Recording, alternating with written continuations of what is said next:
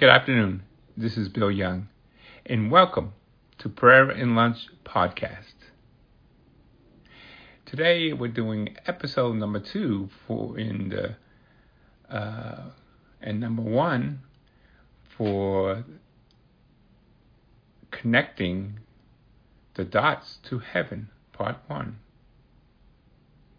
Now, how I came up with this title, Connecting the Dots, uh, for those who may not be aware of it, uh, back in 9 uh, 11, uh, they stated, the commission stated that uh, the analysts did not collect, connect the dots. And of course, this is uh, untrue. Now, uh, how do I notice? Most of us probably wouldn't be surprised because a lot of bad things have happened since then, you know, starting from Parkland to Las Vegas to Orlando. And authorities had uh, ideas about those individuals even before the incident happened. So that's also, in some respect, the same thing that happened in 9 11, prior to 9 11. Uh, at the time, I was a financial analyst uh, uh, for the government agency, one of them and um, I was working in the drug organized crime area for that agency. And so it was a part of our job to uh, analyze the, uh, the, called the SARs, uh, specific activity reports, SARs. And the reason why originally that uh, it started uh, with CTRs, which we all kind of know more of, which is the 10,000 limit if you put more than $10,000 in cash uh, at your local bank, you have to, and other facilities like car dealerships, uh, also mandatory. Anything cash, you have to do the CTR and to file one. But for those, sometimes they uh, to avoid the CTR, they they file uh, a bank files. It's called a SAR and that's when they're suspicious about some kind of activity that's going on. So it's kind of open to interpretation uh, of the banks. So uh, back then in uh, uh the summer of uh, 2001, uh, we were getting reports from these banks on the SARs from all, you name it, all over the, the country.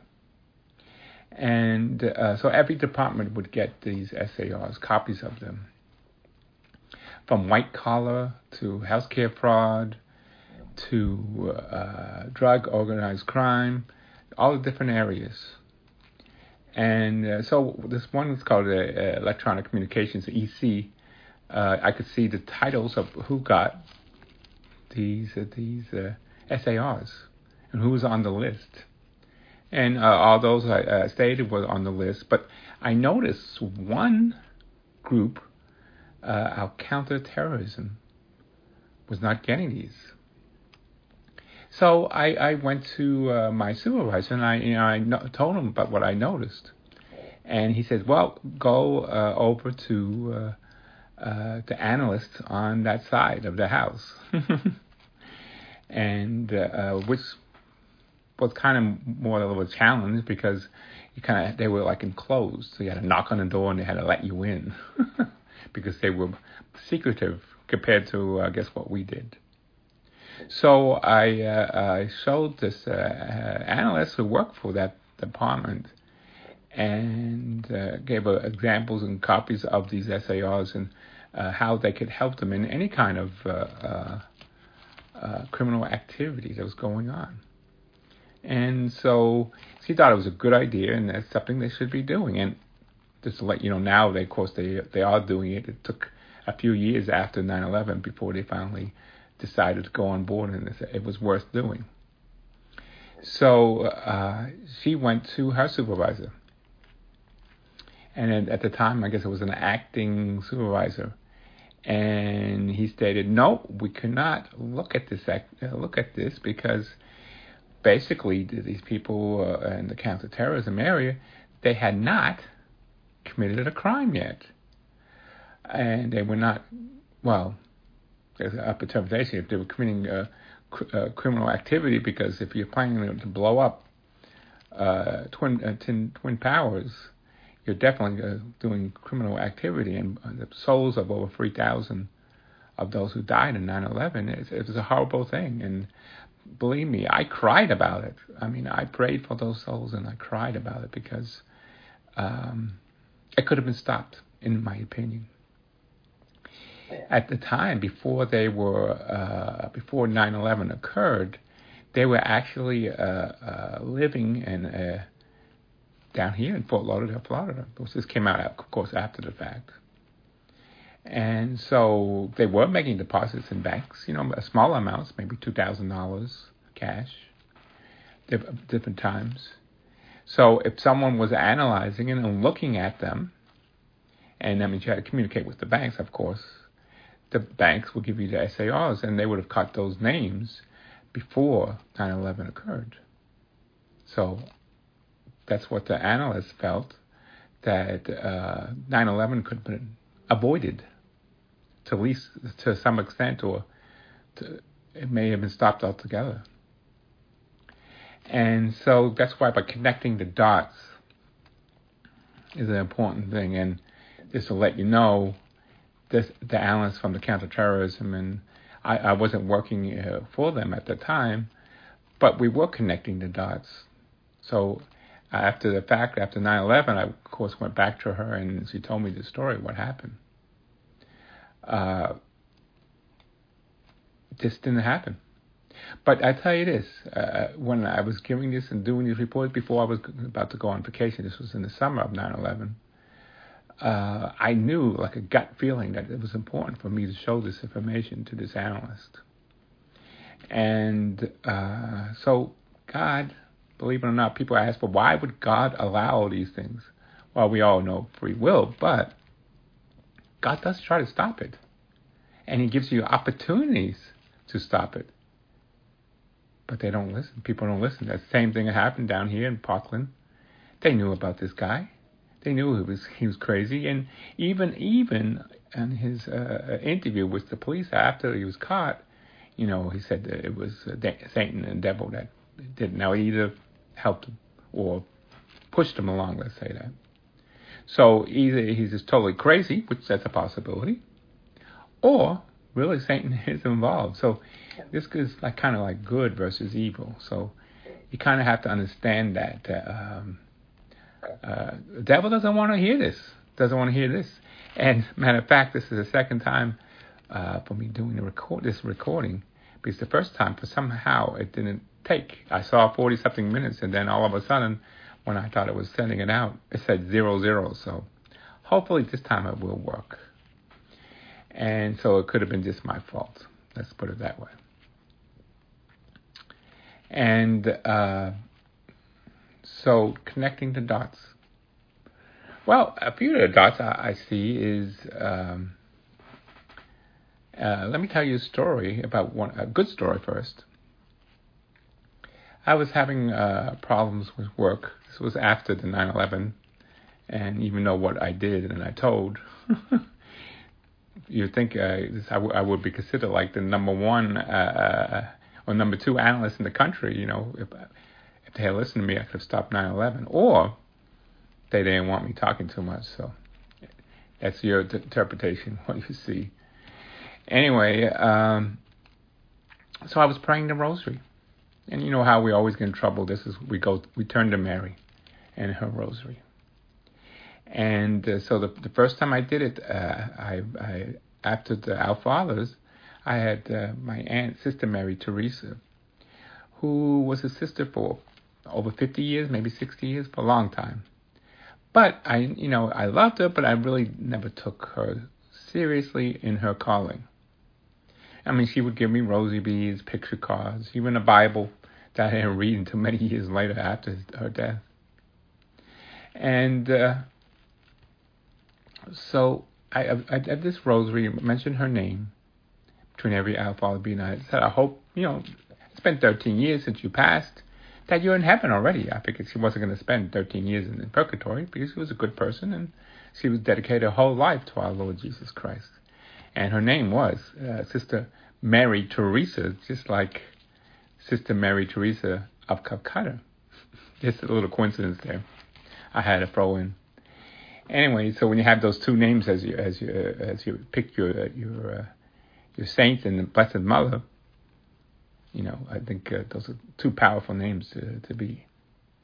So anyway, I afterwards I I was at home doing this rosary, and I felt this greatest love and joy.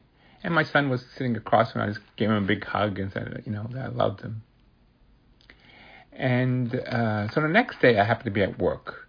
So I had to do it at lunchtime. And so I kind of went inside my car, kind of snuck down so no one would see me pray the rosary. You know, I guess I was a little embarrassed. You know, I was going to tell people what I'm doing. So again, I did the same thing. And so after uh, every decade of the Our Father, I would mention uh, that I know uh, uh, my aunt, Sister Mary Teresa, is in heaven now. Please help me in, in this situation. And did that after every Our Father beat. So then again, uh, when the rosary was over, I again I felt this greatest love and joy. I mean, great love. So when I went out of my car and going back to the office, people, you know, coming out from work, going into their lunch or wherever they were going, and uh, again, I felt this greatest love, but these was to everyone, people I didn't even know, people I may have liked I didn't like. It was to everyone. So I, I say connecting the dots. Well, one of the dots, love thy neighbor as yourself. So that's certainly a dot to be connected. And about, uh, and I kind of forgot about it. And uh, about two, three months later, my sister Susie from New York uh, was visiting me, and I gave and I told her about this story, and her eyes got really big. And she, she said to me, "Wow." She happened to go 13 years earlier, gone to uh, uh, my aunt's uh, funeral because I couldn't make it at the time because my wife was uh, expecting a baby. And she said the day of the funeral, she felt that same feeling. So Sister Mary Teresa, Sister Raleigh, went basically she, she skipped uh, purgatory for unless it was a couple of days. She went to heaven pretty much right away. She's not a canonized saint, but she is a saint. Anyone in heaven is a saint. So that's important. But what is more important, what is heaven like? This is a place we want to go. We, we kind of have to know what we like. And you know what it is? It's the greatest love. And it shouldn't surprise anyone. And love thy neighbor. Love of everyone there in heaven. You just, just don't love like, oh, I, I love you, but no, I don't like. No, it's no. It's love of everyone. Love thy neighbor as yourself. And that is what heaven is all about. So if you don't want to do that, then uh, you're going to have problems. You're not going to be going to heaven. So I, I think that's one dot I connected personally. And then um, just recently, on the other side, the dark side, I was talking to someone about a dream they had. And they were on a Ferris wheel, and they were sitting in the middle of two individuals. Not alone, and it seemed like they she didn't know those individuals and um, I don't know what was totally happening, but she felt these other individuals come and uh, tug on her legs and her feet, trying to push her out of that Ferris wheel. Now, we could speculate where she was going to go, but my speculation, well, this person's soul was hiding from the devil's, Satan's demons who were trying to bring her down to hell. Now, of course, I told her uh, this person, and uh, she stated, "No, no, that's just your interpretation." But it's kind of an insight of what maybe hell would be like for some of us, and I hope none of us, but it's going to be really scary because you may have to be hiding from these these demons. It looks like. Uh, that the demons come trying to grab all those who did not go directly to hell who belonged there because definitely wouldn't take, take to heaven. I think heaven you're just kind of floating up and uh, you know you're staying in heaven. You're not you're not fighting to not to go to heaven.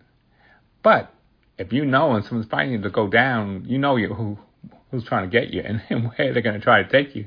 You're going to fight as much as you can and. Um, is not a good thing. I think it's scary. If I was this individual who had this dream, I would be praying the rosary every day, day and uh, doing uh, divine mercy and doing whatever I could. Spend every day in church. every morning or every afternoon or any time. I would dedicate my whole life to this. Wait, I think that's what I'm trying to do now. But I didn't have this scary dream, thank God, because I would have maybe had a heart attack and, and, and died from it because it was like, that was very scary. So now that we know a little bit what heaven and what to avoid in hell, let's try to connect a little more those dots. And uh, some of the things, of course, it's always conferences could, we could go to, and we kind of like bypass it, like, oh, I don't have time, it's not important. But I learn a lot from these conferences. Uh, one of the gentlemen, Father uh, Marian Priest, I've seen twice uh, in uh, Ave Maria University, and I look forward to go again this year too. Last year he was there, uh, Father Chris Aguilar, and um, he's going to be doing for the Marians Divine Mercy. He's going to be doing the 33 Days of Morning uh, Merciful Love, a retreat companion. And that's something I'm very excited about. He's also going to be doing a starting uh, in uh, I guess March 25th through April 28th a weekly podcast. And I've been telling people, please do podcasts. Matter of fact, uh, the anchor asks you to uh, uh, record a, why you should be doing a, a, a podcast. Why should everyone be doing a podcast? Because your personal experience is different than my personal experiences. And we, you could uh, talk to get people who I don't even know, friends, family members of your work coworkers, whoever. I have no idea. I would never come in contact with them, but you do. So that's why I suggest everyone do. It's, it's it's not a competition. It's not like oh I'm doing better than you. I'm getting more listeners than you. No, it's like God came to save everyone, all the sinners in the world, and that's what we're going to be doing, praying for today in uh, Divine Mercy. And the first uh, day one is all mankind, especially all sinners. And I think that's kind of like all of us. I know I am. I'm, I'm not free from it. If it wasn't for the grace of God, I'd probably be like running around looking for a place to hide uh, from those demons. not very funny. It'd be scary. Because once you go there, you know you're not coming back. That is a very scary feeling. So uh, in this, this series, I want to. That's why I'm calling part one in connecting the dots to heaven.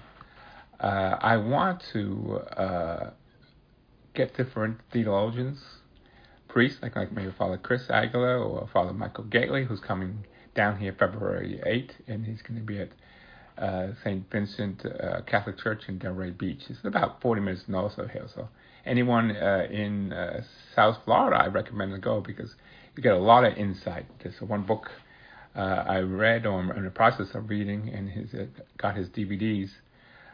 You did it to me, a merciful guide, and it's about mercy and what we could do. And we all think of well, okay, we could do a, a of uh, ten percent, five percent to church, five percent to charities, or to the ABCD drive. But it's more. God asks us more. He he stated when this this woman uh, they were in the temple was giving her last two pennies, two pence.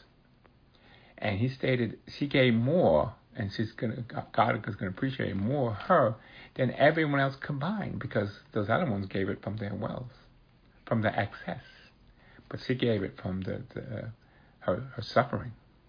So then, in, in this book, another dot I learned is sacrificial giving. Uh, Father Michael Gaitley states when he was a student uh, they were giving up soda, and then they put a little fund away. But just think of it this way: when I know when I uh, give something up for Lenten, hopefully we all do, I never connected the dots of what you give up to the financial portion to be giving to the charity for the sacrificial portion. For example, you know, I gave uh, some years past, I gave, give up ice cream or candy. One year I was on a cruise, uh, 10 day cruise, so I gave up alcohol because that's flowing a lot. Imagine if I gave that, that's a lot of money too, by the way. I'm talking about $400 if you wanted the package of all you could drink. And uh, so I did not get the package and I did not drink alcohol. And But if I'd known, I could have put that money away to the charity. That would, that could have been my uh, ABCD drive for the whole year. so that's uh, that's another dot that I personally have connected. But again, my connection is not going to be your connection. And uh, so with the uh, uh, Hearts Afire, uh, please, you could call 1 800 462 7426 or you, all hearts of fire dot org backslash DMS 2019. And uh, I believe at groups uh, are going to be doing the 33 days of, of merciful love, the packets and kits. They're going to get 25% off, so you get a discount too. And uh, Father Chris Aguilar will be doing a podcast from March 26th to the 28th, and then live on uh, EWTN on Divine Mercy Sunday, uh, they will recite our prayer on air live. So that's great. Uh, I want to definitely hear that and see that. So that's an extremely important day. So Divine Mercy Sunday, that connect another dot that we all need. Uh, so there's a lot of dots. I mean, I'm just going to confession, reconciliation. You know, we can make excuses. I mean, it's a, a time factor. I know a lot of churches they may have it like once a week at uh, for a half hour, and you have to be working or doing something like that. You miss out for that week. So uh, some other churches they have it more accessible. Uh, for example, before uh, weekend masses, Sunday masses, or Saturday uh, masses and um, that gives you. I did that when I was a child growing up. They always before mass, they always would have confession, but for some reason, uh, I guess they don't have enough priests or a time factor that uh, it's it's not done. It's very rare that these, uh, many parishes do that. So going to confession to me would be again another dot. So praying the uh, chaplet of Divine Mercy and, and uh, doing Divine Mercy Novena is another dot, but not necessary for us. We can't always, you know, think about ourselves.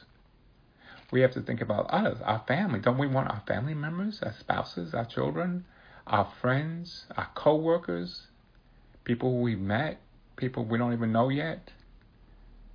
Because God didn't tell us, it's, oh, one person. No, you need this people, you need that person. No, is to go to the world. And that's why I do the podcast, to be honest with you. It's not it's not for me. I don't think uh, I've got any brownie points going to heaven for doing a podcast. Maybe you do. I don't know. That's what the Lord has. But I know I am the servant of the Lord and uh, I need to be doing this. And all those who believe should also be doing it because, again, as I stated, they're going to reach people I, I don't even know family members, and relatives, and uh, coworkers, and people that just may meet in the street. You you don't know. You bump into people all the time.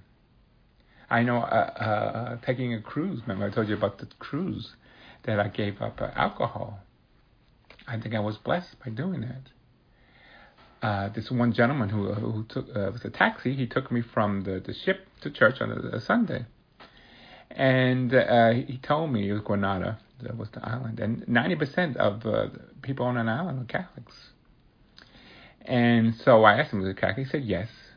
And, but he really didn't have time to go to church because he had to work. He was, you know, providing for his family, uh, uh, driving his taxi. So I, I mentioned what I had, and uh, also I said, well, you know, here's a couple of rosaries. I gave one for him and one for his wife. You know, maybe when you have a free moment, do a rosary. How important that was. He said he will, and uh, he actually waited for me uh, after mass, which was a great experience. I'll, I'll, tell you guys, when you're on vacation, it's it's if you're missing out on mass, Sunday mass, or any kind of mass, you're missing out big time because it, you, it's a different experience.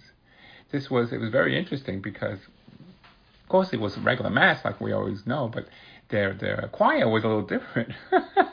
it was more like a you know I had to say it's more like a, a Protestant choir. You know, uh, they would sing. The podcast you just heard was made using Anchor. Ever thought about making your own podcast? Anchor makes it really easy for anyone to get started. It's a one-stop shop for recording, hosting, and distributing podcasts. Best of all, it's 100% free. Sign up now at anchor.fm slash new. That's anchor.fm slash new to get started.